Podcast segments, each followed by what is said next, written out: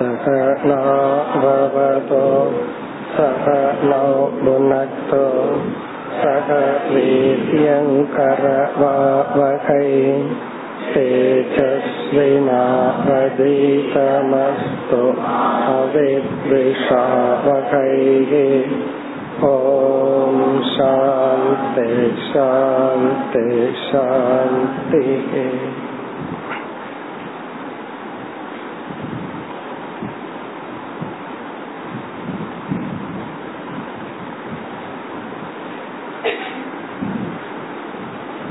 இருபத்தி நான்கு அத்தியாயங்கள் கொண்ட உத்தவ கீதையில் இருபத்தி இரண்டு அத்தியாயங்களை நாம் பார்த்து முடித்துள்ளோம். நாம் இறுதியாக பார்த்த இருபத்தி இரண்டாவது அத்தியாயத்தில் எப்படியெல்லாம் இறைவனை வழிபட வேண்டும் என்று பகவான் குறிப்பிட்டார்.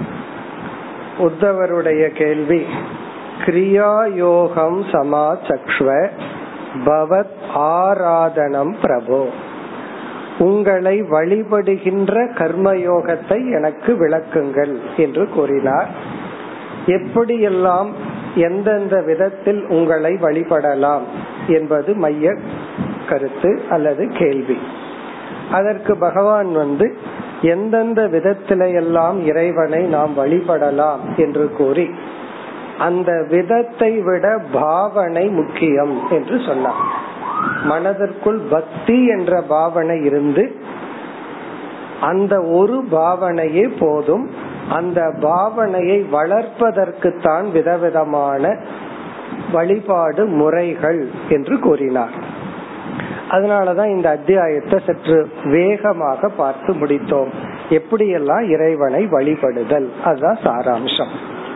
இனி நாம் அடுத்த அத்தியாயத்திற்கு செல்ல வேண்டும் இருபத்தி மூன்றாவது அத்தியாயம் முதல் ஸ்லோகம் பகவானே துவங்குகின்றார்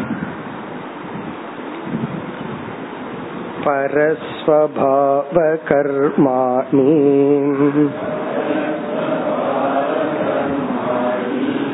न प्रशंसेत् न गर्हयेत् विश्वमेकात्मकं पश्यन्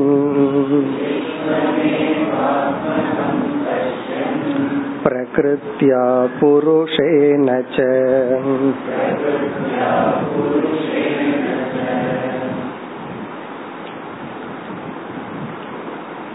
இந்த இருபத்தி மூன்றாவது அத்தியாயம் ஞான யோகம் அல்லது மிக அழகான ஒரு முக்கியமான அத்தியாயம்.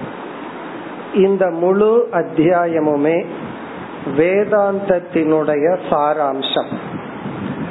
அதனால பகவானே துவங்குகின்றார்.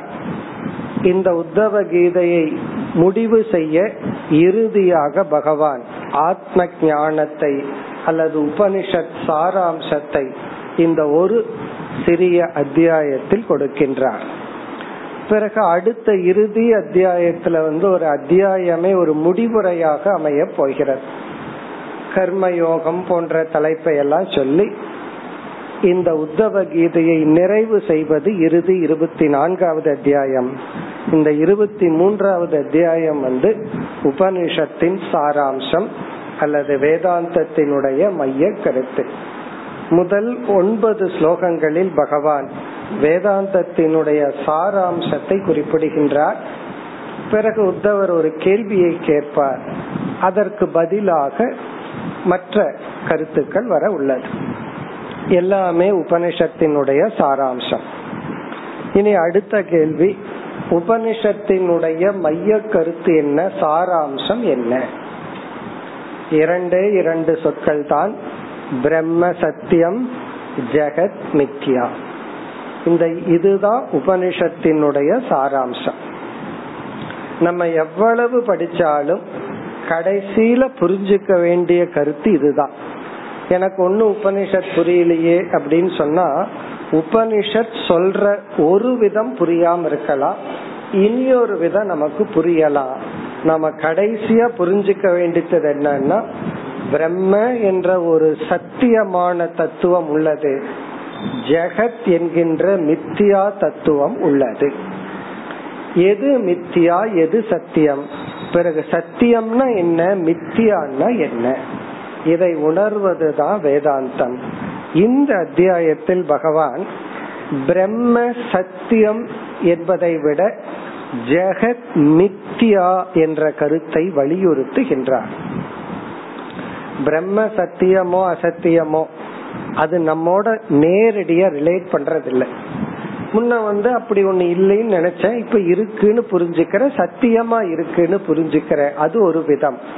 ஆனா நம்ம ஏதோடு வாழ்ந்துட்டு இருக்கிறோம் இந்த ஜெகத்தோடு தான் டிரான்சாக்ட் பண்ணிட்டு இருக்கிறோம் அப்ப இந்த ஜெகத்தினுடைய உண்மை தன்மை என்ன? இத நம்ம உணர்ந்தாக வேண்டும். அதனாலதான் ஜெகத் மித்தியாங்கிற ஞானம் பிரம்ம சத்தியம்ங்கிற ஞானம் எவ்வளவு முக்கியமோ அதை விட ஒரு படி அதிகமா முக்கியமாகவும் உள்ளது. ஆகவேதான் பகவான் இந்த அத்தியாயத்தில் ஜெகத்தினுடைய மித்தியாத்துவத்தை எடுத்து விளக்குகின்றார். இப்ப நமக்கு இந்த அத்தியாயத்தின் சாராம்சம் ஞான யோகம் உபனிஷத்தின் சாரம் அல்லது வேதாந்தத்தினுடைய சாரம் பிரம்ம சத்தியம் ஜெகன் மித்தியா. இதுதான் மைய கருத்து அதனாலதான் இந்த ஒரு அத்தியாயம் முழு அத்தியாயமுமே முக்கியமான அத்தியாயம். எப்படி நம்ம ஹம்ச கீதைன்னு ஒரு வேதாந்தத்தை பார்த்தோம் இந்த உத்தவ கீதையில?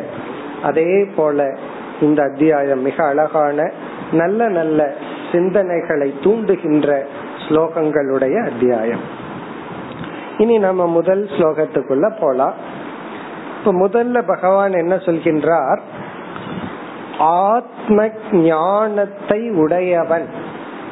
இந்த உலகத்தை எப்படி பார்க்கின்றான்? உலகத்திடம் எப்படி தனக்குள் நடந்து கொள்கின்றான்? அதாவது ஞானியினுடைய ஆக்ஷன் நடத்தைய நம்ம ரெண்டா பிரிக்கிறோம். ஒன்று வந்து வெளி உலகத்துல வெளி உலகத்துக்கு தகுந்த மாதிரி நடந்து கொள்வது. இரண்டாவது வெளி உலகத்தை அவன் மனதிற்குள் எப்படி பொருள்படுத்தி கொள்கின்றான்? மனசுக்குள்ள அவன் எப்படி அதை எடுத்துக் கொள்கின்றான்? மனதிற்குள் வெளி உலகத்தை எப்படி பார்க்கிறான்? வெளி உலகம்னா கிடைக்கின்ற அனுபவங்கள். இந்த உலகத்தை எப்படி அவனுக்குள்ள பொருள்படுத்திக்கிறான் அது ஞானியினுடைய ஆந்தர பிரபஞ்சம். அவனுக்குள்ள இருக்கிற உலகம் எப்படி? அது ஒன்று. இரண்டாவது வந்து வெளி உலகத்துல அவன் நடந்து கொள்வது. இந்த வெளி உலகத்துல நடந்து கொள்வது வந்து ஒரு காமன் சென்ஸ் உடையவன் எப்படி நடந்துக்கிறானோ அப்படித்தான் நடந்து கொள்வான். ஞானினா ஏதாவது எக்ஸ்ட்ராவா நடந்துக்குவான் அப்படி கிடையாது. இந்த எக்ஸ்ட்ரா இல்லாம இருக்கிறது தான் ஞானம். நம்ம என்ன நினைச்சுக்கிறோம்? மற்றவங்களை காட்டிலும் எக்ஸ்ட்ராவா நான் பண்ணுனா தான் ஞானி. அப்படின்னு நினைச்சுக்கிறோம். ஞானி வந்து எக்ஸ்ட்ராவா ஒன்னும் பண்ண மாட்டான். மற்றவங்களை போலவே அவனும் நடந்து கொள்வான். இங்க ஆந்தர பிரபஞ்சத்தை பகவான் விளக்குகின்றார். இப்ப முதல் சில ஸ்லோகங்கள்ல ஞானி ஞானத்துடன் இருப்பவன் இப்படிப்பட்ட விஷன் உடன் இருந்து கொண்டு இப்படி பொருள்படுத்தி கொண்டு இருப்பான். ஆகவே இதெல்லாம் வெளியே நமக்கு தெரியாது. இதெல்லாம் அவனுக்குள்ள இருக்கிற சில உண்மைகள். இது எனக்கு தெரியணும்னா என்ன பண்ணணும்னா ஞானியினுடைய மனசுக்குள்ள போய் நான் தெரிஞ்சுக்கலாமான்னா கஷ்டப்பட்டு நீ ஞானி மனசுக்குள்ள போக வேண்டாம். நீ ஞானியானா போதும். காரணம் என்ன? அதுதான் அவனுக்குள்ள இருக்க போகுது. இப்ப இங்க எப்படி பிரசன்ட் பண்ற அப்படின்னு இப்ப பார்க்கணும். சம்சாரம் என்கின்ற ஒரு அவஸ்தைய சாஸ்திரம் விதவிதமான கோணங்கள்ல விளக்கும். சில இடத்துல பயம்ங்கிறது சம்சாரம். சில இடத்துல பொறாமைங்கிறது சம்சாரம். சில இடங்கள்ல வந்து அந்த மரணத்தை நினைச்சு பயப்படுறது. சில இடத்துல குரோதம்ங்கிறது சம்சாரம். இப்படி சம்சாரம் விதவிதமா விளக்கப்படும். அப்படின்னா மோக்ஷம்னா எப்படி? அபயம்ங்கிறது மோக்ஷம். பயமின்மை அப்படிங்கறது மோக்ஷம்னு சொல்லி அதுக்கு ஆப்போசிட்டா சொல்லப்படும். அப்படி சம்சாரத்தை சாஸ்திரம் வேறொரு கோணத்துல சொல்லியிருக்கு. இதெல்லாம் உபனிஷத்துல சொல்லப்பட்ட கருத்துக்கள். அது என்ன என்றால் நிந்தா ஸ்துதி. நிந்தா ஸ்துதி. இது ஒரு விதமான சம்சாரம். நிந்தா என்றால் நிந்தித்தல். நிந்தனை செய்தல். நிந்தான்னா நிந்தித்தல்னா அது என்ன டிரான்ஸ்லேஷன்னா நிந்தித்தல் திட்டுதல். மற்றவங்களை வந்து குறை கூறுதல் திட்டுதல். ஸ்துதி அப்படின்னா புகழுதல். இப்ப நம்ம வந்து மாலை நேரத்துல அல்லது இரவு நேரத்துல சப்போஸ் காலையிலிருந்து இரவு வரைக்கும் என்னென்ன பேசணும் அப்படின்னு சொல்லி இப்பதான் எத்தனையோ சயின்டிபிக் எக்யூப்மெண்ட் e-, வந்திருக்கு. உன்ன முன்னாடி அதெல்லாம் ரெக்கார்ட் பண்ணி நம்ம கிட்ட போட்டு காட்டுதுன்னு வச்சுக்கோமே. பாக்கெட்ல ஒரு ரெக்கார்டர் வச்சுக்குவோம். அது போட்டு காட்டுச்சுன்னா அத நம்ம பார்த்தோம் அப்படின்னா இந்த ரெண்டுல ஏதோ ஒன்ன பண்ணிட்டு இருப்போம். ஒன்னா யாரையாவது திட்டிட்டு இருந்திருப்போம். இல்ல யாரையாவது புகழ்ந்துட்டு இருந்திருப்போம் அந்த புகழ்ற லிஸ்ட்ல மேக்சிமம் நம்ம தான் இருப்போம். புகழ்ற ஆப்ஜெக்டா நம்ம தான் இருப்போம்.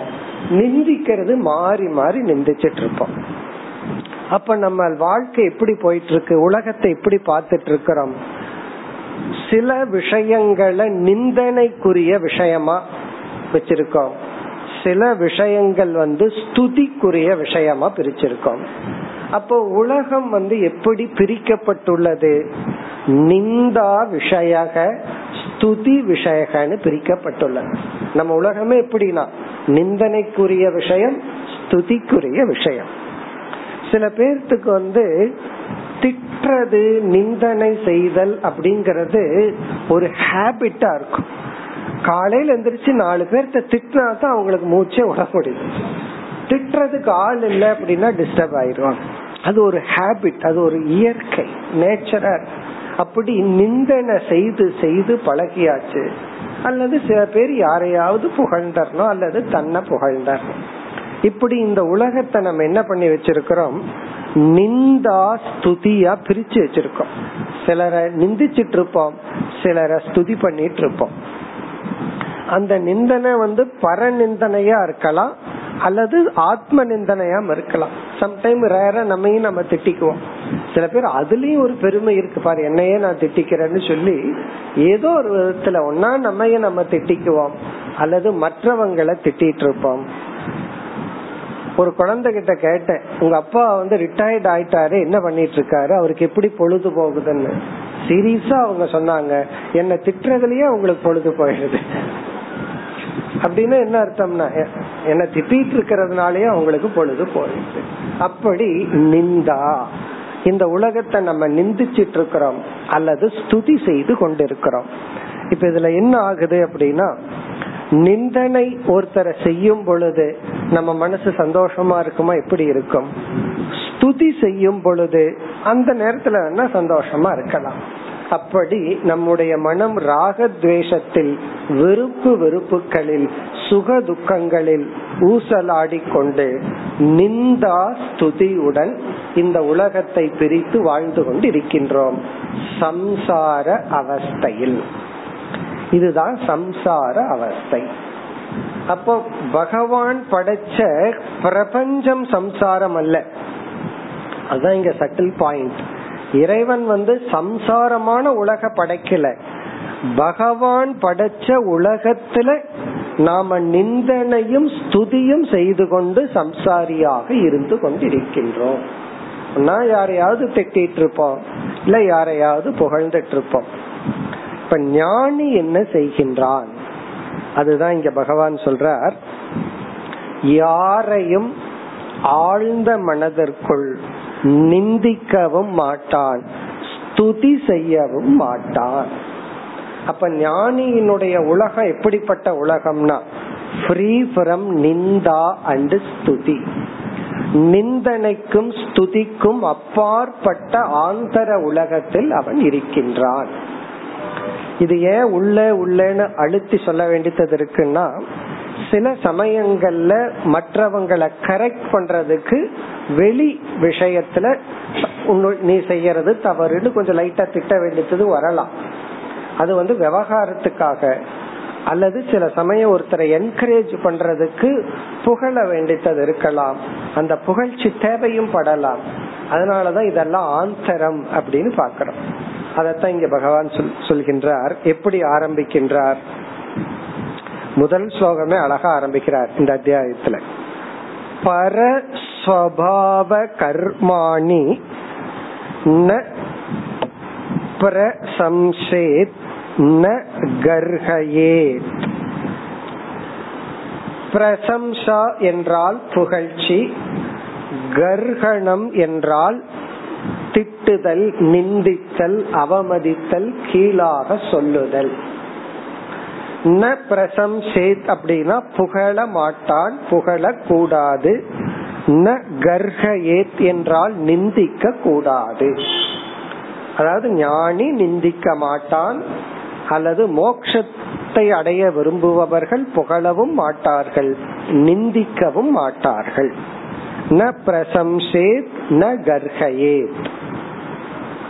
இது வந்து லிட்டரலா வெளியவே அப்படின்னு நம்ம பார்க்க கூடாது சில சமயம் சிலரை என்கரேஜ் பண்றதுக்கு புகழலாம். சிலர் தவறு செய்தால் நம்ம அந்த இடத்துல திருத்த வேண்டிய சூழ்நிலை இருந்தா கொஞ்சம் நிந்திக்கலாம். அதை பத்தி நம்ம பேசல. ஆழ்ந்த மனதிற்குள் தனக்குள் புகழ்ச்சிக்குரிய பொருளோ இகழ்ச்சிக்குரிய பொருளோ இல்லை. புகழவும் மாட்டான். புகழவும் வேண்டாம் இகழவும் வேண்டாம். பிறகு முதல் வரியில் பர ஸ்வபாவ கர்மாணி. பர என்றால் மற்ற மனிதர்கள். பரன அதர் ஹியூமன் பீயிங் தனக்கு அப்பாற்பட்ட. ஸ்வபாவ கர்மாணி. பரஸ்வபாவம்னா மற்றவர்களுடைய நேச்சர் மற்றவர்களுடைய தன்மை மற்றவர்களுடைய குணம். பரஸ்வபாவம்னா மற்றவர்களுடைய குணத்தை புகழவும் வேண்டாம் இகழவும் வேண்டாம். நம்ம தானே பண்றோம் அவனோட நேச்சர் அப்படி அவன் குணம் இப்படி அவனோட தன்மை இப்படின்னு சொல்லி சொல்றோம். இப்ப பரஸ்வபாவம்னா இங்க சுவாவம்னா சத்துவ ரஜஸ் தமோ குணாகா. ஒருத்தனுடைய சத்துவ குணம் ஒருத்தனுடைய தமோ குணம் ஒருத்தனுடைய ரஜோ குணம். பரஸ்வபாவம். அத வந்து நீ புகழவும் வேண்டாம் இகழவும் வேண்டாம் காரணம் என்ன? காரணம் என்னவென்றால் அது பின்னாடி சொல்ல போறார். இந்த இரண்டுமே மித்தியாவான அனாத்மாவான மனதை பற்றியது. அது பின்னாடி பார்க்க போறோம். பிறகு அடுத்தது பர கர்மாணி இந்த பரங்கிற வார்த்தையை ரெண்டு இடத்துல போடணும். ஒன்று சுவாவம் இனி ஒன்னு கர்மாணி. பர கர்மானின மற்றவர்களுடைய செயலை புகழவும் வேண்டாம் இகழவும் வேண்டாம். இப்ப மற்றவர்களுடைய நேச்சர் குணம் மற்றவர்களுடைய செயல். நம்ம யோசிச்சு பார்த்தா அவன் அப்படி செஞ்சதை எனக்கு பிடிக்கல. அவன் அப்படி பேசியது எனக்கு பிடிக்கல. அவன் அப்படி செஞ்சிட்டா அவன் அப்படி பேசிட்டான்னு நம்ம நிந்தனை பண்ணுவோம். இல்ல அவன் அந்த மாதிரி செஞ்சிட்டான்னு புகழுவோம். கிரிக்கெட் மேட்ச்ல ஆறு அடிச்சா உடனே கை தட்டுறது. அடுத்த இதுல அவுட் ஆயிட்ட திட்டுறது. என்ன நிந்தா ஸ்துதி. அப்படி உடனே நிந்தை ஒண்ணு செஞ்சா உடனே புகழ்றது. அடுத்த நிமிஷம் போட்டு உடைக்கிறது.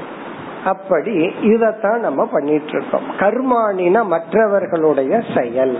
மற்றவர்களுடைய செயலை ஒன்னா புகழ்ந்துட்டு இருப்போம் அல்லது இகழ்ந்து கொண்டிருப்போம். மற்றவர்களுடைய குணத்தை புகழ்ந்து கொண்டிருப்போம் இகழ்ந்து கொண்டிருப்போம். அப்படி புகழ் இகழ் அப்படிங்கறது நம்ம ராகத்வேஷத்தின் வெளிப்பாடு. அதை நம்ம எக்ஸ்பிரஸ் பண்ணிட்டு நாம் சம்சாரியாக வாழ்ந்து கொண்டு இருக்கின்றோம் அப்படி இருக்க கூடாது யார் மோட்சத்தை விரும்புபவன் ஞானி? அப்ப எப்படி பகவான் இந்த அத்தியாயத்தை ஆரம்பிக்கிறார்? நாம வந்து எப்படி ஒரு சம்சாரியா இருக்கிறோம்னா புகழ்ந்து கொண்டும் இகழ்ந்து கொண்டும் சம்சாரியா இருக்கிறோம். இது வந்து பர மற்றவர்களை புகழ்ந்தும் இகழ்ந்து கொண்டு இருக்கிறோம். சில சமயம் வந்து இந்த ஸ்வ அப்படிங்கறதையும் சேர்த்துக்கலாம். ஸ்வ ஸ்வபாவ கர்மாணி. சில சமயம் நம்மையும் புகழ்ந்துக்கிறோம் நம்மையும் இகழ்ந்துக்கிறோம். இப்படி அந்த பரங்கிற இடத்துல ஸ்வங்கிற பொருளும் அர்த்தம். அப்படின்னா நம்மையும் புகழ வேண்டாம் இகழ வேண்டாம் யாரையும் புகழ வேண்டாம் இகழ வேண்டாம் ஆழ்ந்த மனதிற்குள். இனி வந்து இரண்டாவது வரியில் அறிவை கொடுக்கிற. இந்த அறிவின் அடிப்படையில் இந்த சம்சாரத்திலிருந்து நீ வெளிவர வேண்டும். என்ன ஞானம்? விஸ்வம் ஏகாத்மகம் பஷ்யன் பிரகிருத்தியா புருஷேனச்ச பஷ்யன் விஷன். இந்த அறிவுடன் இந்த ஞானத்துடன் நீ வந்து இருந்தால் யாரையும் புகழ மாட்டாய் யாரையும் இகழ மாட்டாய். யாரையும் நிந்தனை செய்ய மாட்டாய் யாரையும் ஸ்துதி செய்ய மாட்டாய். கடைசியில இதனோட எக்ஸ்டென்ஷன் என்னன்னா சென்ற அத்தியாயத்துல வந்து பகவான ஸ்துதி பண்றதாகவே இருந்தது. ஞானி வந்து கடைசியில எது வரைக்கும் போவான்னா இவன் பகவானையும் ஸ்துதி பண்ண மாட்டான். பகவான ஸ்துதி பண்றது கர்ம காண்டம் பகவான புரிஞ்சுக்கிறது ஞான காண்டம் பகவான ஸ்தோத்திரத்துல சொல்லிட்டு இருந்தோம்னா நம்ம கர்ம காண்டத்துல இருக்கிறோம். பகவான புரிந்து கொண்டு இருக்கிற முயற்சியில இருந்தா ஞான காண்டத்தில் இருக்கிறோம். கடைசியில பகவானையே நம்ம ஸ்துதி செய்ய மாட்டோம். பை ஃபேக்ட் பகவான ஸ்துதி செய்யறவன் திடீர்னு நிந்தனையும் செய்வான். கோபம் வந்தா பகவான் மீது நிந்தனையும் வரும். ஸ்துதி செய்யாதவன் நிந்திக்கவும் மாட்டான். நமக்குள்ள புகழ்ற ஹேபிட் போயிட்டா நிந்தனை பண்ற ஹேபிட்டும் போயிடும். நிந்தனை பண்ற ஹேபிட் போயிட்டா தேவையில்லாம புகழ்ற ஹேபிட்டும் போயிடும். அதாவது ஒருவர் நம்ம நிந்தனை பண்ணுனா நம்ம கொஞ்சம் ரிலாக்ஸ்டா இருக்கலாம். ஸ்துதி பண்ணா தான் கேர்ஃபுல்லா இருக்கணும்னு அர்த்தம். அவன் ஸ்துதி பண்ண ஆரம்பிச்சான்னா நம்ம காலு கீழே குழி தோண்டிட்டு இருக்கான்னு அர்த்தம். அவன் தோன்றானோ இல்லையோ அந்த வார்த்தை நம்மை மயக்கி விடும் அந்த ஸ்துதிக்கு இருக்கிற சக்தி இருக்கு. இந்த உலகத்திலேயே பகவான் கண்டுபிடிச்ச பெரிய போதை வஸ்து என்னன்னா ஸ்துதி தான். நம்ம ஏதோ ஸ்தூலமா ஏதோ போதை பொருள் எல்லாம் சொல்றோம். அது நம்ம தூங்க வச்சிடும். அதை விட பெரிய போதை பொருள் என்னன்னா ஸ்துதி வாக்கியம். கேக்குறதுக்கு அவ்வளவு நல்லா இருக்கு. யாராவது நம்ம பத்தி புகழ்ந்து பேசிட்டு இருந்தா நம்ம முகம் எவ்வளவு ஒரு மகிழ் மலர்ச்சியா? எப்படி கேட்டுட்டு இருக்கோம்? காரணம் என்ன? அது ஒரு விதமான போதை. அதெல்லாம் ஒரு என்கரேஜ்மெண்ட்டுக்கு அதெல்லாம் ஓகே பட் அதுக்கு நம்ம அடிக்ஷன் ஆகியிருக்கோம் அதே போல நம்ம டிஸ்டர்ப் பண்றது யாருன்னா ஒரு வார்த்தை யாராவது நம்ம நிந்தனை செய்து விட்டால் மைண்ட் அவ்வளவு டிஸ்டர்ப் ஆகுது. சில பேர் நிந்தனை செஞ்சிருக்க மாட்டாங்க. நம்முடைய பலகீனத்திலிருந்து வெளியே வரட்டும்னு கரெக்ஷன் பண்ணிருப்பார்கள் அதை நம்ம நிந்தனையா எடுத்திருப்போம். என்ன குறை சொல்கிறார்கள் என்ன திட்டுகிறார்கள் எடுத்துக்கிறோம். அது உண்மையிலேயே அவர் திட்டுறதுக்கு சொல்லியிருக்க மாட்டார். நமக்கு நன்மைக்கு சொல்லியிருப்பார். அப்படி நம்ம மனம் வந்து நிந்தா ஸ்துதியில அகப்பட்டு கொண்டு சம்சாரியா இனி ஞானத்துக்கு வர்றோம். என்ன ஞானம்? எந்த அறிவின் அடிப்படையில நிந்தா ஸ்துதியிலிருந்து வெளியே வர வேண்டும்? விஸ்வம் ஏகாத்மகம் பஷ்யன். இந்த உலகத்தை விஸ்வத்தை ஒரு சொரூபமாக பார்த்து. ஏகாத்மகம்னா இங்க ஆத்மகம்னா சொரூபம். ஏக சொரூபம். அத்வைத சொரூபமாக இந்த விஸ்வத்தை உணர்ந்து. விஸ்வம்னா படைப்பு. இந்த கிரியேஷனை வந்து ஏகமா அத்வைத தத்துவமாக உணர்ந்து நீ நிந்தா ஸ்துதியிலிருந்து வெளிவர வேண்டும். காரணம் நிந்தா ஸ்துதி அப்படின்னு சொன்னாவே துவைதம் இருமை வேற்றுமை. ஒன்றே ஒன்று இருந்தா எப்படி நிந்திக்கிறது எதை ஸ்துதி பண்றது? ஒன்றே ஒன்று இருந்தா நிந்திக்கவும் முடியாது ஸ்துதி பண்ணவும் முடியாது. ஒரு கிளாஸ்ல ஒரே ஒருத்தர் இருக்க படிக்கிறான்னு வச்சுக்கோமே. அவன் ஃபெயில் ஆவானா பாஸ் ஆவானா? அந்த கிளாஸ்ல ஒரே ஒரு ஸ்டூடெண்ட் அந்த ஸ்கூல்ல ஒரே ஒருத்தன் இருக்கான் அவனை நம்ம என்ன சொல்ல முடியும்? எந்த கிரேட்ல போட முடியும்? காரணம் என்ன? ஒரே ஒருத்தர் இருந்தா எங்க கம்பேரிசன் எப்படி நிந்திக்கிறது? நிந்திக்கணும்னு சொன்னாவே ஒரு கம்பேரிசன் வந்துடும் ஸ்துதின்னு சொன்னாவே ஒரு கம்பேரிசன் வந்துடும் அப்ப இருமைதான் அனைத்து நிந்தா ஸ்துதிக்கும் மூலம். டியூவல் இருமைதான் மூலம். இங்க விஸ்வத்தை படைப்பை ஏகாத்மகம் பஷ்யன். அதாவது விதவிதமாக துவைதமாக தெரிந்து கொண்டிருக்கின்ற இந்த படைப்பை ஒரு சொரூபமாக பார்த்து. அந்த ஒரு சொரூபமாக நம்ம பார்க்கணும். ஆனா அந்த விஸ்வம் எப்படி உள்ளது? அதை மீண்டும் விளக்குகின்றார். இது இரண்டாவது வரி வந்து உபனிஷத்தின் சாரத்தை ஒரே வரியில பகவான் சொல்றார். பிரகிருத்தியா புருஷேனச்ச பிரகிருத்தியா புருஷேன. இந்த பிரபஞ்சம் பிரகிருதி புருஷன் என்ற இரண்டு தத்துவத்தினுடைய சேர்க்கை. பிரகிருதி மாயா புருஷன் பிரம்ம. பிரம்ம மாயா என்ற இரண்டு தத்துவத்தின் சேர்க்கையாக உள்ள இந்த விஸ்வத்தை ஒரு தத்துவமாக பார்த்து இதுல இருந்து நம்ம அப்படியே வேதாந்தத்தை டெவலப் பண்ணிட்டு போலாம். புருஷன் அப்படிங்கிறது நிமித்தம் சைத்தன்ய தத்துவம் அழியாத தத்துவம். பிரகிருதி அப்படிங்கிறது அந்த புருஷனிடம் இருக்கின்ற மாயா என்ற ஒரு சக்தி. அந்த புருஷனிடம் மாயா என்ற ஒரு சக்தியும் அந்த மாயையிலிருந்து இந்த பிரபஞ்சமானது காட்சி அளிக்கின்றது அல்லது தோன்றி உள்ளது அப்படி இந்த துவைத பிரபஞ்சம் மாயையிலிடமிருந்து தோன்றியதாகவும் இதற்கெல்லாம் ஆதாரமாக புருஷன் என்ற ஒரு தத்துவமாகவும் புருஷன் பிரகிருதி என்ற இரண்டினுடைய சேர்க்கையினால் இந்த உலகம் தோன்றியுள்ளது இயங்கிக் கொண்டுள்ளது.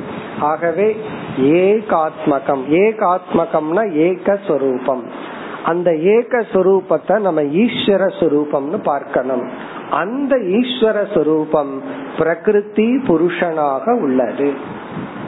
இப்ப ஏகாத்மகம்னா ஏகஸ்வரூபம் இந்த பிரபஞ்சம். விஸ்வம் ஏகாத்மகம். விஸ்வம் இந்த படைப்பு ஒரு சொரூபம். அந்த ஒரு சொரூபம் ஈஸ்வர சொரூபம். அந்த ஈஸ்வரன் பிரகிருதி புருஷனாக உள்ளார். அப்ப இந்த இரண்டாவது வரிய பார்த்தோம்னா எல்லாமே அடங்கியாச்சு. விஸ்வம்னா சிருஷ்டி தத்துவம் வந்தாச்சு. படைப்பு. அந்த படைப்பு ஈஸ்வரனா இருக்கார். அந்த ஈஸ்வரன் எப்படி இருக்கார்? பிரகிருத்தியாக புருஷனாக உள்ளார். இப்ப Brahma plus Maya equal to ஈஸ்வரக equal to விஸ்வம். அதான் இரண்டாவது வரி.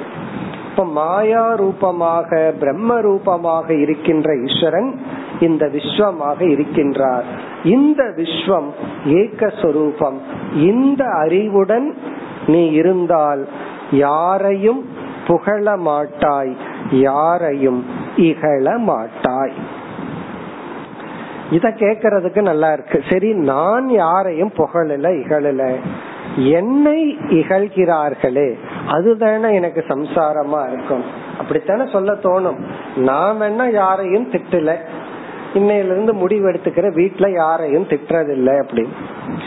சில சமயங்கள்ல நீ திட்டுலின்னு நம்ம திட்டுவார்கள். நீ குழந்தைய திட்டுலின்னு திட்டு கிடைக்கும்?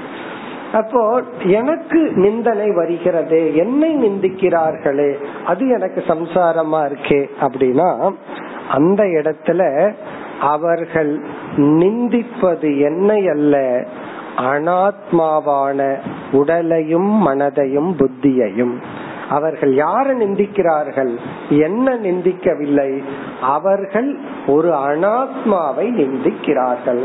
அப்படி நிந்திக்கிறது யாருன்னா அதுவும் ஒரு அனாத்மா. ஒரு அனாத்மா இனி ஒரு அனாத்மாவை புகழ்கிறது. ஒரு அனாத்மா இனி ஒரு அனாத்மாவை நிந்திக்கின்றது. நான் யார்னா இந்த அனாத்மாவுக்கெல்லாம் ஆதாரமாக இருக்கின்ற புருஷ தத்துவம் பிரம்ம தத்துவம். என்று இந்த இரண்டாவது வரியில் இந்த விஸ்வம் இருக்கே படைப்பு இருக்கே அது ஒரு தத்துவம் ஈஸ்வரன் தான். அந்த ஈஸ்வரன் புருஷனாக பிரகிருதி தத்துவமாக இருக்கின்றார். அதை உணர்ந்த ஒருவன் பரநிந்தா பரஸ்துதி செய்ய மாட்டான். அப்ப நம்ம எப்படி சம்சாரியா இருக்கிறோம்னா நிந்தனை செய்து கொண்டும் ஸ்துதி செய்து கொண்டும் இருக்கின்றோம். யாராவது நம்மை ஸ்துதி செய்தால் நாம எப்படி அதை பார்க்கணும்? அந்த ஸ்துதியை எப்படி பார்க்கணும்னா ஒரு மனது நம்ம புகழ்கிறதுன்னு சொன்னா அந்த மனதுக்கு இகழும் தன்மையும் இருக்கிறதுன்னு புரிஞ்சுக்கணும். இன்னைக்கு புகழ்றாங்க அப்படி புரிஞ்சுக்கணும். இன்னைக்கு இல்லை இந்த நேரத்துல. ஏன்னா சாயந்தரத்துக்குள்ள மாறிடும். இந்த நேரத்துல புகழ்ந்து கொண்டு இருக்கின்றார்கள் எந்த மனம் புகழ்கிறதோ அந்த மனம் இகழும் தன்மையுடனும் கூடியது. எந்த மனம் புகழ்வதில்லையோ அந்த மனம் இகழாது. அதனாலதான் ஒருத்தர் நம்ம ஓவர் அப்ரிசியேட் பண்ணல ஓவரா புகழல அப்படின்னா சேஃப் ஓவராக இகழ மாட்டார்கள். இதெல்லாம் நம்ம எப்படி புரிஞ்சுக்கணும் அப்படின்னு சொன்னா காமன் சென்ஸோட புரிஞ்சுக்கணும். அதாவது இந்த காமன் சென்ஸ்ங்கிறதா யாரும் கொடுக்காம நம்ம கிட்ட இருந்து வர வேண்டிய ஒரு பொருள். காமன் சென்ஸ்னா என்ன அர்த்தம்? இதை எந்த இடத்துல அப்ளை பண்ணி புரிஞ்சுக்கணுமோ அங்க புரிஞ்சுக்கணும். சில சமயங்கள்ல சாஸ்திரத்துல வந்து குரு வந்து சிஷியனை புகழணும்னு சொல்லியிருக்கு. அப்பதான் சிஷியனுக்கு ஒரு என்கரேஜ்மெண்ட் ஏன்னா குருவை தவிர சிஷியனை புரிஞ்சுக்கிறது உலகத்துல யாரும் கிடையாது. எல்லாமே சிஷியனை வெறுத்து விடுவார்கள். அதே சமயத்துல சிஷ்யனும் குருவை புகழணும்னு சொல்லியிருக்கு. குரு ஸ்தோத்திரம் குரு ஸ்துதி ஈஸ்வரனை புகழணும்னு சொல்லப்பட்டிருக்கு. புகழம்னு என்ன வழிபடணும்னு சொல்லப்பட்டிருக்கு.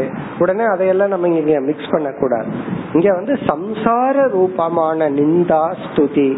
இதை நாம் செய்யக்கூடாது. அந்த நிந்தா ஸ்துதிங்கிற சம்சாரத்திலிருந்து வெளிவர வேண்டும் என்றால் இந்த விஸ்வத்தை ஈஸ்வரனாக பார்த்து அந்த ஈஸ்வரன் புருஷன் பிரகிருதிங்கிற தத்துவத்துடன் இருப்பதாக பார்க்க வேண்டும்.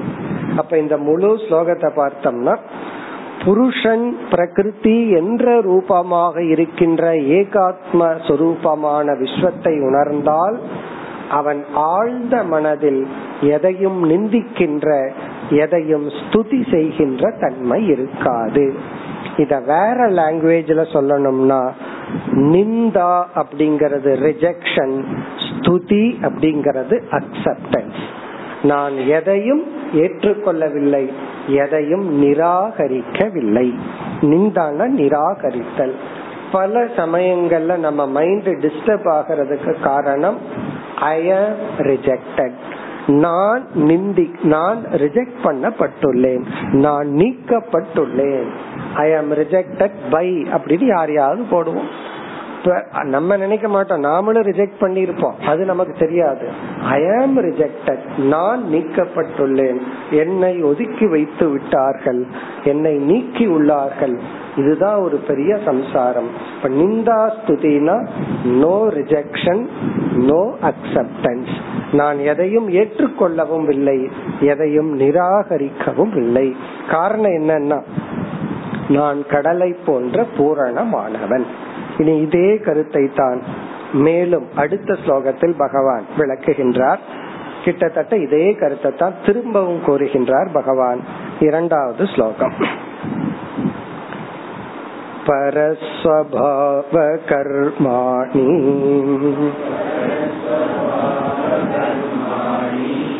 यः प्रशंसति निन्दति स आशुभ्रश्यते स्वार्थात् असत् अभिनिवेशतः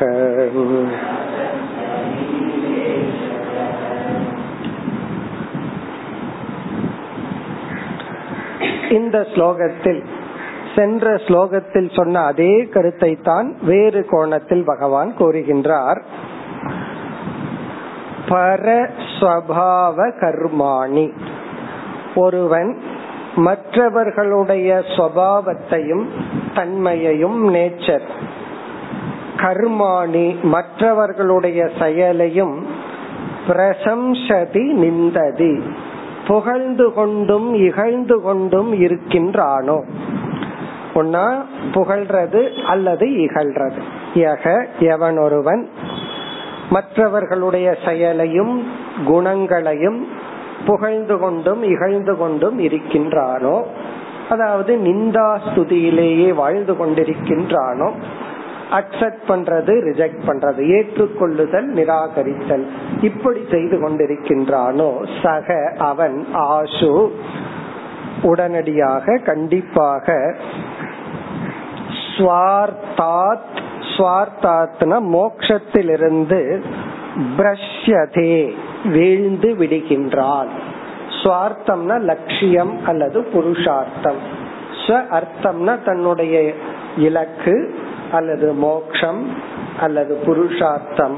பிரஷ்யதேனா அதிலிருந்து வீழ்ந்து விடுகின்றான். மோக்ஷத்திலிருந்து வீழ்ந்து விடுகின்றான். சம்சாரி ஆகி விடுகின்றான். ஒரு மனிதனால் அடையக்கூடிய லட்சியத்திலிருந்து வீழ்ந்து விடுகின்றான். எப்பொழுது பார்த்தாலும் புகழ்ந்து கொண்டும் இகழ்ந்து கொண்டுமே இருந்தால் ஏன்? அசத் அபினிவேஷதக இங்க அசத் அப்படின்னா மித்தியா.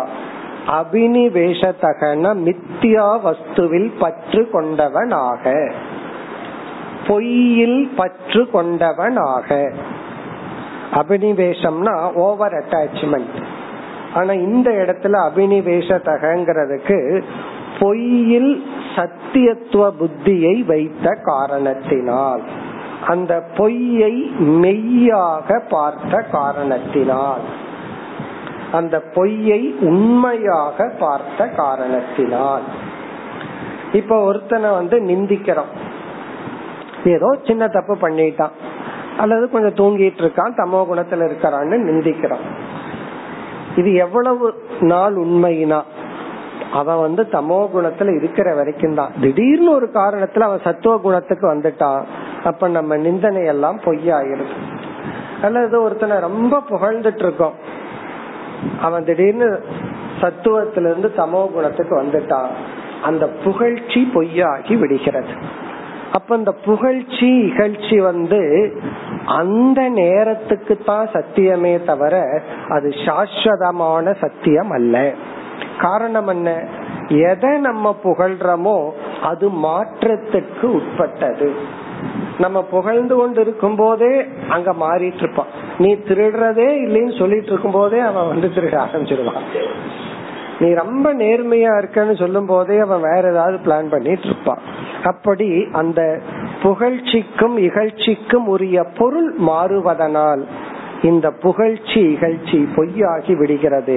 அது தெரியாம அதை சாஸ்வதமாக நாம் நினைத்து நிந்தனையும் ஸ்துதியும் செய்து கொண்டு நாம் சம்சாரத்தில் இருக்கின்றோம். அதான் சொல்ற அதே கருத்து தான் அபினிவேஷம்னா பொதுவா ஓவர் ஆசை. இந்த இடத்துல அசத்த சத்தியமாக பார்ப்பதனால் அதுவே மெய்யாக நினைப்பதனால் இவன் ஆசு கண்டிப்பாக உறுதியாக சுவார்த்தாத் மோக்ஷம் என்ற லட்சியத்திலிருந்து வீழ்ந்து விடுகின்றான். இவ்விதம் முதல் இரண்டு ஸ்லோகங்களில் ஆத்ம ஞானத்தை பகவான் குறிப்பிட்டு இந்த ஞானத்துடன் இருப்பவன் இப்படிப்பட்ட சம்சாரியாக இருப்பதில்லை அல்லது இருக்கக்கூடாது என்று சொன்னார். இனி வருகின்ற ஸ்லோகங்கள்ல எல்லாம் அதிகமான ஸ்லோகங்களில் பகவான் இந்த அத்தியாயத்தில் ஜெகத்தினுடைய நித்தியாத்துவம் இந்த உலகம் எப்படி பொய் என்பதை நிரூபிக்கிறார்.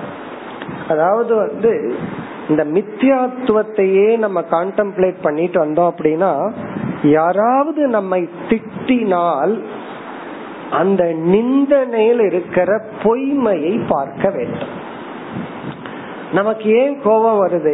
ஒருத்தர் திட்டினவுடன் நிந்தித்தவுடன் மன சோர்வு ஏன் வருதுன்னா அவர் எவ்வளவு உண்மையா திட்டுனாரோ அதை விட உண்மையா அந்த வார்த்தைய நம்ம பார்த்துருவோம். கழுதைன்னு திட்டிருக்காருன்னு வச்சுக்கோமே.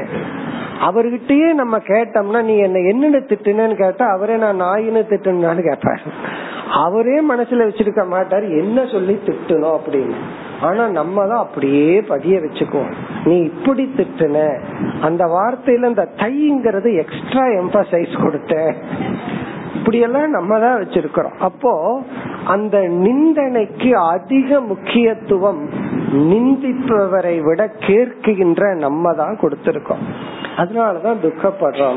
இப்ப இங்க என்ன சொல்யூஷன்னா அந்த வார்த்தையில் இருக்கிற பொய்மையை பார்க்க வேண்டும். ஒன்னு பொய் அப்படின்னு தெரிஞ்சிடுது அப்படின்னா பொய்ய நினைச்சு நம்ம ஏன் துயரப்படணும்? அதே பொய் அப்போ ஒருத்தர் நம்ம திட்டினால் நம்ம மனசுல என்ன நினைச்சிட்டா துயரம் போகும்னா அவர் பொய் சொல்றார் அப்படின்னு நினைச்சிட்டா துயரம் போகும். அதுதான் உண்மையான சொல்யூஷன் அவரே பொய் சொல்றாரு. பொய் சொல்றத நமக்கு ஏன் எடுத்து கஷ்டப்படணும். அதே சமயத்துல புகழும் பொழுதும் அவர் பெரிய பொய் சொல்றாருன்னு புரிஞ்சுக்கணும். நிந்திக்கும் போது அவர் கொஞ்சமான பொய் சொல்றார். புகழும் பொழுதும் பொய் சொல்றார். தெரியாம சொல்றார். நான் யாருன்னு தெரிஞ்சிட்டா என்ன புகழ மாட்டார். நீங்க ஒரு பெரிய காரியத்தை சாதிச்சிட்டு இருக்கிறன்னு ஒருத்தர் புகழ்றாருன்னு வச்சுக்கோமே. நமக்கு தெரியுது அது ஈஸ்வரன் ஏதோ அனுகிரகம் பண்ணார் நம்ம கருவியா அது நடந்திருக்கு. அவர் வந்து அந்த கிரெடிட்ட பகவானுக்கு கொடுக்காம நம்ம அகங்காரத்துக்கு கொடுக்கறாரு. நம்ம என்ன நினைக்கிறோம்? நம்ம என்ன புரிஞ்சுக்கிறோம்? இதெல்லாம் பகவானுடைய விபூதின்னு சொல்லி. அவர் வந்து என்ன நினைச்சிட்டு இருக்கிறார்? ஒரு சிறிய அகங்காரத்துக்கு அந்த கிரெடிட் கொடுக்கிறார் பெருமையை கொடுக்கிறார். அப்ப அவர் பொய் தானே பேசுறார். உண்மையான பெருமை அந்த பகவானுக்கு தானே போகணும் எல்லா விபூதி ஈஸ்வரனுடைய தானே. ஆகவே இங்க அசத்துங்கிற வார்த்தைக்கு அதான் அர்த்தம். அசத் அப்படின்னு சொன்னா அந்த நிந்தனை பொய்யானது ஸ்துதி பொய்யானது. நமக்கு துயரத்துக்கு காரணம் நிந்தா ஸ்துதியில இருக்கிற வார்த்தையில நம்ம பார்க்கிற சத்தியத்துவம் தான் காரணம். அதனாலதான் சில பேருடைய திட்டுறதுக்கு பயந்துட்டு ரொம்ப தூரம் ஓடிப்போம். அப்படி ஓடி போக வேண்டாம். அவர் முன்னாடியே இருந்துட்டு அந்த வார்த்தைய பொய்ன்னு புரிஞ்சுட்டா போதும். அந்த வார்த்தைய பொய்ன்னு புரிஞ்சுட்டா அந்த வார்த்தையிலிருந்து தப்பி ஓட வேண்டாம். ஏன்னா சில ஒருத்தர் என்ன இடத்துல அப்படி சொன்னார். வீட்டுல எந்த ரூம்குள்ள போனாலும் வந்து வந்து திட்டுறாரு அப்படின்னா இவர் இந்த ரூம்ல திட்டினா அங்க போயிருவார்? வந்து வந்து திட்டுறாருன்னு சொன்னார். அவர் இங்க வந்து திட்டினாலும் நீ எங்க போனாலும் திட்டிட்டு இருப்பார். நீ வேற எங்காவது போனாலும் அந்த வார்த்தை உனக்குள்ள வந்து திட்டிட்டு இருக்கும். எப்பொழுது ஃப்ரீடம்னா அந்த வார்த்தையை எப்பொழுது அசத் என்று பார்ப்பாயோ? அதை எப்பொழுது பொய்னு பார்க்க ஆரம்பிக்கிறையோ அப்பொழுது யூ ஆர் ஃப்ரீ இல்லாத வரை அவர் இறந்து போனதுக்கு அப்புறமும் அவர் திட்டினார் திட்டினார்னு சொல்லி அந்த வார்த்தையில நீ துயரப்பட்டு கொண்டிருப்பாள். அதான் இங்க அசத் அபினிவேஷம். பர்பஸ பகவான் அந்த வார்த்தையை பயன்படுத்தி உள்ளார். அபினிவேஷ தக. அபினிவேஷம்னா அளவுக்கு அதிகமான சத்தியத்துவத்தை மற்றவர்களுடைய நிந்தா ஸ்துதியில் நீ கொடுத்துள்ளாய். அதனால சுவார்த்தாத் பிரஷ்யதே. நீ ஆனந்தத்திலிருந்து மோட்சத்திலிருந்து வீழ்ந்து விட்டாய். அப்ப மத்தவங்களுடைய நிந்தா ஸ்துதியிலிருந்து எப்படி நம்ம காப்பாத்தனம்னா அவங்க வாய அடைக்க வேண்டாம். அடைக்கவும் முடியாது. நான் நிந்திச்சிட்டு இருப்பாங்க ஸ்துதி செய்து கொண்டிருப்பார்கள். நாம் இரண்டையும் மனதிற்குள் பொய்ப்பித்து கொள்ள வேண்டும். அதையும் வெளியே சொல்ல வேண்டாம். நீ பொய் சொல்றேன்னு சொன்னா எச்சா திட்ட ஆரம்பிச்சிருவான் அதனால பல சமயங்கள்ல நம்ம வந்து ஒருத்தருக்கு கோபம் இருந்தா நம்ம எரியாமல் தூண்டி விட்டுட்டு இருப்போம் தூண்டி விட்டு தூண்டி விட்டுட்டு வாங்கிட்டு என்ன நம்ம அது ஒரு விதமான ப்ராப்ளம் நம்ம ஒன்னும் பண்ண வேண்டாம். மனசுக்குள்ள போகும் பொழுது அது ஒரு டிடெக்டர் இருக்கணும். அது பொய் பொய் அப்படின்னு டிடெக்ட் ஆகி உள்ள போயிட்டு இருக்கணும் அதுதான் சத் அபினிவேஷம். சமயக் ஞானம். அப்படி இல்லைன்னா அசத் அபினிவேஷ தக இப்ப இந்த ஸ்லோகத்துல நெகட்டிவா பகவான் சொன்னார். சென்ற ஸ்லோகத்துல பாசிட்டிவா சொன்னார். இன்னும் சொல்ல போனா இந்த ஸ்லோகத்துல பகவான் நிந்தா ரூபமா சொல்லியிருக்கார். திட்ட ரூபமா சொல்லியிருக்கார். எப்படின்னா நீ இப்படி இருந்தா இப்படி ஆகி விடுவாய் இனி அடுத்த ஸ்லோகத்தில் ஜெகத்தினுடைய மித்தியாத்துவத்தை பகவான் கூற ஆரம்பிக்கின்றார். மூன்றாவது ஸ்லோகம். தைஜசே நித்ரயா பன்னே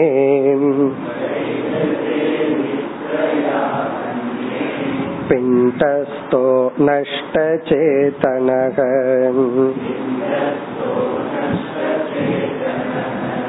मायां प्राप्नोति मृत्युं वा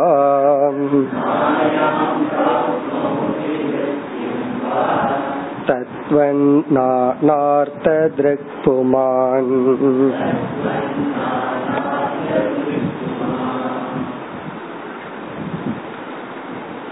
இந்த ஸ்லோகத்தில் ஒரு ஜீவன் அனுபவிக்க கூடிய ஜாகிரத் என்ற அவஸ்தையானது சொப்பன அவஸ்தைக்கு சமம் என்று ஜாகிரத் அவஸ்தையினுடைய மித்தியாத்துவத்தை பகவான் குறிப்பிடுகின்றார். ஜாகிரத் அவஸ்தையில நம்ம என்ன அனுபவிக்கிறோமோ இதே டாபிக்ல போவோமே. நிந்தா ஸ்துதி அனுபவிக்கிறோமோ? அது சொப்பன அவஸ்தைக்கு சமம் என்று சொல்கின்றார். இப்ப சொப்பன அவஸ்தைக்கு சமம்னு புரிஞ்சிட்டு ஜாகிரத அவஸ்தையில வாழ்றதுதான் மோக்ஷம்.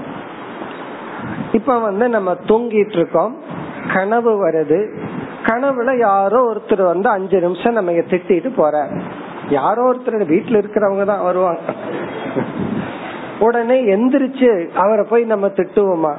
நீ கனவுல வந்து திட்டுன அப்படின்னு சொல்லி அவர் மீது கோவிச்சுக்கோமா? கோவிச்சு கொள்ள மாட்டோம். காரணம் என்னன்னா அது கனவு தானே அப்படின்னு சொல்லிடு. அல்லது கனவுல ஒருத்தர் வந்து நம்ம புகழ்கிறார். எழுந்த உடனே அவருக்கு போய் நம்ம தேங்க்ஸ் சொல்லுவோமா? நீ வந்து என்ன நல்லா புகழ்ந்துட்டு போனன்னு சொல்லி. அதுவும் சொல்ல மாட்டோம். காரணம் என்ன? அது பொய். இப்ப கனவுல வர்ற நிந்தா ஸ்துதிய விழிச்சதுக்கு அப்புறம் எப்படி பொய்யா பார்ப்போமோ அப்படி இந்த ஸ்லோகத்துல பகவான் சொல்றார் ஜாகிரத அவஸ்தையில வர்ற நிந்தா ஸ்துதிய ஞான அவஸ்தையிலிருந்து பொய்யாக பார்க்க வேண்டும். அதுதான் இங்க உதாகரணம். கனவுல வர்ற நிந்தா ஸ்துதி அல்லது அனுபவங்கள் எப்படி பொய்யோ அதே போல ஜாகிரத அவஸ்தையிலையும் பொய்யாக பார் ஆனா கனவுல வந்து இது கனவுன்னு நினைச்சிட்டு கனவு காண முடியாது. அந்த பாக்கியம் கனவுல நமக்கு கிடையாது. ஆனா அந்த வேதாந்தம் படிச்சா அதுவும் நடக்கலாம். சொல்லி சொல்லி கடவுளே அப்படி எல்லாம் வரலாம். ஆனா பொதுவா கனவுல அப்படி வராது. கனவுங்கிற அவஸ்தை எப்படின்னா அந்த அவஸ்தைக்கு போயிட்டோம்னா அந்த அவஸ்தையில இருக்கிற வரைக்கும் அது சத்தியமாகத்தான் இருக்கும். ஆனா ஒரு விதி விளக்கு ஜாகிரத அவஸ்தையில இருந்து கொண்டு இத கனவை போல பார்க்கிற சக்தி மனிதனுக்கு உண்டு. அது ஞானத்தினால் தான் ஞானம் தான் அந்த சக்தியை கொடுக்கிறது அந்த ஞானத்தினுடைய சக்திய பவரை பார்ப்போம். இந்த ஞானம் என்ன பண்ணுதுன்னா விழிப்பு நிலையில இருந்து கொண்டே இது கனவுக்கு நிகர்னு பார்த்து விழிப்புக்கு அப்பாற்பட்ட நிலையில் நிலைன்னு சொன்ன அதர் எக்ஸ்பீரியன்ஸ் அல்ல. விழிப்பை பார்த்து கொண்டே கனவுன்னு பார்க்கிற சக்தியை இந்த ஞானம் நமக்கு கொடுக்கின்றது. அதத்தான் இங்க சொல்கின்றார். தைஜசே நித்ரயா ஆ பண்ணே. இங்க தைஜசக அப்படின்னா இந்திரியங்கள். எல்லாம் டெக்னிக்கல் வார்த்தைகள். இந்த ஸ்லோகம் அப்படியே நேர்ல படிச்சா ஒன்னும் புரியாது. தைஜசே அப்படின்னு சொன்னா தைஜசக அப்படின்னா இந்த இடத்துல இந்திரியங்கள். நித்ரயா ஆ நித்ரா என்ற ஒரு அனுபவத்தினால் இந்திரியங்கள் பிடிக்கும் பொழுது. எப்படி கிரகணம் பிடிக்குதோ அது போல இந்த பத்து இந்திரியங்கள் நம்ம அந்த கரணம் இவைகளை எல்லாம் நித்ரை ஆட்கொள்ளும் பொழுது. நித்ரா என்ற ஒரு சக்தியானது ஆட்கொள்ளும் பொழுது நித்ரையா ஆபன்னே சதி. அதாவது இந்த கனவை விளக்கிறார் பகவான். எக்ஸாம்பிள தான் விளக்கிறார். நித்ரா என்ற ஒன்றினால் நம்முடைய பத்து இந்திரியங்களும் பத்து இந்திரியம் மனம் போன்ற இந்த சூக்ம சரீரம் அந்த கரணமானது ஆட்கொள்ளப்படும் பொழுது. இது ஆட்பண்ணே ஆபண்ணேன ஆட்கொள்ளப்படும் பொழுது யாருக்கு? பிண்டஸ்தக. பிண்டஸ்தகங்கிற சொல் ஜீவனை குறிக்கின்ற பிண்டகன சரீரம் தகன இந்த சரீரத்திற்குள் வசிக்கின்ற ஜீவன் பிண்டஸ்தக அதாவது ஜீவன் நஷ்ட சேதனக நஷ்ட சேதனகன ஜாகிரத் அவஸ்தையை இழந்தவன். நஷ்டம்னா இழந்தவன். சேதசகன விழிப்பு உணர்வை இழந்தவனாக விழிப்பு உணர்வு உணர்வை இழந்தவன். நஷ்ட சேதனக அதாவது சரீரத்தில் இருக்கின்ற ஜீவன் நித்ரா என்பதனால் என்ற தத்துவத்தினால் அல்லது நித்ரா சக்தியினால் அந்த கரணம் ஆட்கொள்ளப்படும் பொழுது என்ன ஏற்படுகிறது? மாயாம் பிராப்னோதி. இந்த இடத்துல மாயா அப்படிங்கிற சொல்லுக்கு கனவு என்று பொருள். மாயாம் பிராப்னோதினா கனவு நிலையை அடைகின்றான். இந்த ஸ்லோகத்துல பகவான் வந்து எல்லாம் டபுள் மீனிங்ல பேசுற. இந்த டபுள் மீனிங் சொல்லுவோமே. அவர் ஏன் இப்படி பேசுறாருன்னா உள்ள தண்ணி வேலை செய்யுதுன்னு சொன்னா டபுள் மீனிங் தானே. அப்படி மாயாம் மாயினா பொய் அப்படின்னு ஒரு அர்த்தம் இருக்கு. மாயா ஜால் மாயா பஜார் சொல்றமே. மாயா அப்படின்னா அதுக்கு ஒரு அர்த்தம் பொய். மாயாம் பிராப்னோதினா பொய்யான உலகத்தை அடைகின்றார். அப்படின்னு என்ன? கனவுங்கிற உலகத்தை அடைகின்றான். மாயான மாயா பிரபஞ்சம். மாயா பிரபஞ்சம்னா பொய்யான ஒரு உலகம். பொய்யான ஒரு அனுபவத்தை இவன் அனுபவிக்க ஆரம்பிக்கின்றான். யார்? பின்தஸ்தக ஜீவன். எப்பொழுது நஷ்ட சேதனகசன் ஜாகிரத் அவஸ்தையை இழந்தவனாக அதே சமயத்தில் நித்ரையில் ஆட்கொள்ளப்படும் பொழுது உறக்கம் என்ற ஒரு தத்துவம் இவனை ஆட்கொள்கிறது. எதை ஆட்கொள்கிறது? சூக்ம சரீரத்தை ஆட்கொள்ளும் பொழுது அவன் வந்து ரெண்டு ஆப்ஷனுக்குள்ள போறான் ஃபர்ஸ்ட் ஆப்ஷன் வந்து மாயாம் பிராப்னோதி இங்க மாயா என்றால் பொய்யான உலகத்தை அவன் அடைகின்றான். சுருக்கமா என்ன? கனவு காண்கின்றான். இது எங்க வேணாலும் நடக்கலாம் எப்ப வேணாலும் நடக்கலாம். ஒரே ஒரு கண்டிஷன் நித்ரையா பண்ண அந்த நித்ரை வரும் பொழுது. பிறகு செகண்ட் ஆப்ஷன் என்ன? மிருத்யும் வா.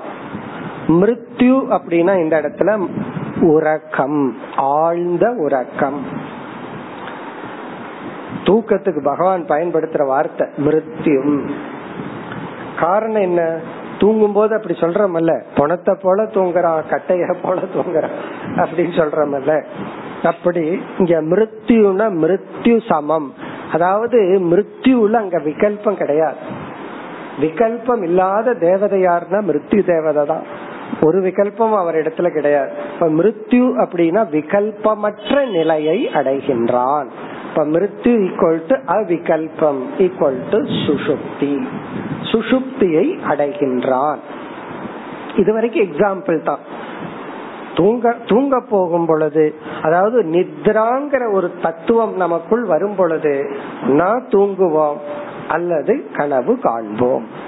சம்டைம் கிளாஸ்லயே நித்ரா தத்துவம் வந்தா இவர் கனவே கிளாஸ்ல நடக்கிற மாதிரி காப்பாரு ஒரிஜினல் கிளாஸ் போயிட்டு இருக்கும் கனவுல கிளாஸ் இருக்கிற மாதிரி பண்ணிட்டு இருப்பார் அவருக்கு என்ன டாபிக் பிடிக்குதோ குரு அந்த டாபிக் டீச் பண்ணிட்டு இருப்பார் அப்படி ஒன்னா கனவு வரும் அல்லது ஆழ்ந்த உறக்கம் ஏற்படும்.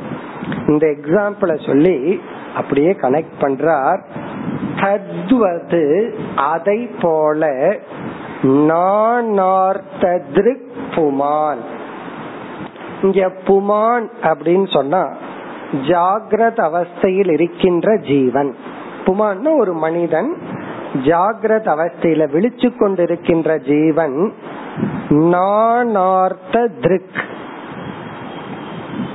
நானார்த்த திருக் அப்படின்னு சொன்னா தத்துவத் அத போல அதாவது இப்ப எப்படி கனெக்ட் பண்றாருன்னா இது எப்படி ஒருத்தருக்கு சொப்பனம் வருதோ அது போல ஒரு ஜீவன் விழிப்பு நிலையில இருக்கும் பொழுதும் அவன் உண்மையில் மாயாம் பிராப்னோதி. அவன் ஒரு விதமான சொப்பனத்தை தான் கண்டு கொண்டு இருக்கின்றான் இப்ப விழிப்பு நிலையில இருக்கும் பொழுது உண்மையிலேயே அவனும் கனவுதான் கண்டு கொண்டு இருக்கின்றான் இத கேட்ட உடனே எது ஞாபகத்துக்கு வரணும் தெரியுமோ? மாண்டூக்கிய காரிக்க ஞாபகத்துக்கு வரணும். மாண்டூக்கிய காரிக்கையில கௌடபாதர் வந்து வைதத்திய பிரகரணத்துல இந்த ஜாகிரத அவஸ்தை எப்படி சொப்பனத்துக்கு சமம் அப்படின்னு ரொம்ப எலாபரேட்டா விளக்குனார். அதத்தான் இங்க சுருக்கமா பகவான் சொல்றார். தத்துவத்துனா அதை போல. அதை போல அப்படின்னா ஒரு ஜீவன் எப்படி பொய்யான சொப்பன பிரபஞ்சத்தை பார்க்கிறானோ அதை போல அஜானியத்துடன் இருக்கின்ற ஜீவனுடைய ஜாகிரத அவஸ்தையும் அதை போல. அப்ப ஜாகிரத அவஸ்தையும் சொப்பனத்தை போல. அப்ப நாம் இப்ப என்ன பண்ணிட்டு இருக்கிறோம்னா கனவு கண்டு கொண்டிருக்கின்றோம். அவ்வளவுதான். நம்ம வந்து கனவு கண்டு கொண்டிருக்கின்றோம். இப்ப கனவுல யாராவது திட்டுனா கனவுல யாராவது புகழ்ந்தா அது நமக்கு சம்சாரமா விழிச்சதற்கு பிறகு இல்ல நம்ம சிரிச்சுட்டு சொல்லுவோம் நீ இப்படி எல்லாம் வந்து திட்டுனேன்னு சொல்லுவோம். அதே போல ஜாகிரத அவஸ்தையில யாராவது நம்மை திட்டினால் யாராவது நம்மை புகழ்ந்தால் அதுவும் பொய் அதுவும் சத்தியம் அல்ல இதுல சீக்ரெட் என்னன்னா மேலோட்டமா நம்ம மனதுக்கு மற்றவர்களுடைய நிந்தா ஸ்துதி மகிழ்ச்சியையும் துயரத்தையும் கொடுக்கிறது. சற்று ஆழ்ந்து பார்த்தால் அந்த வார்த்தைக்கு நமக்கு துயரப்படுத்தும் சக்தியோ அல்லது மகிழ்ச்சியை கொடுக்கும் சக்தியோ அந்த வார்த்தைக்கு கிடையாது. அந்த வார்த்தைக்கு நாம கொடுக்கிற சக்தியத்துவம் தான் நாம எவ்வளவு தூரம் உண்மைங்கிற தன்மைய கொடுக்கிறோமோ அதுக்கு தான் அந்த சக்தி. அதனால சம்சாரத்தை வாங்கறது நம்ம தான் விக்கிறதும் நம்ம தான் சம்சாரமா அதை கன்வெர்ட் பண்றது நம்ம தான் ஏன்னா அதுவும் நாம அல்ல நம்மிடம் இருக்கிற ஞானம் அஜானம் இப்ப ஞானம் அனுபவத்தை சம்சாரமா மாற்றாது. அஜானம் அனுபவத்தை சம்சாரமாக மாற்றுகிறது. இந்த டாபிக் தான் இந்த அத்தியாயம் முழுவதும் நம்ம பார்க்க போறோம்.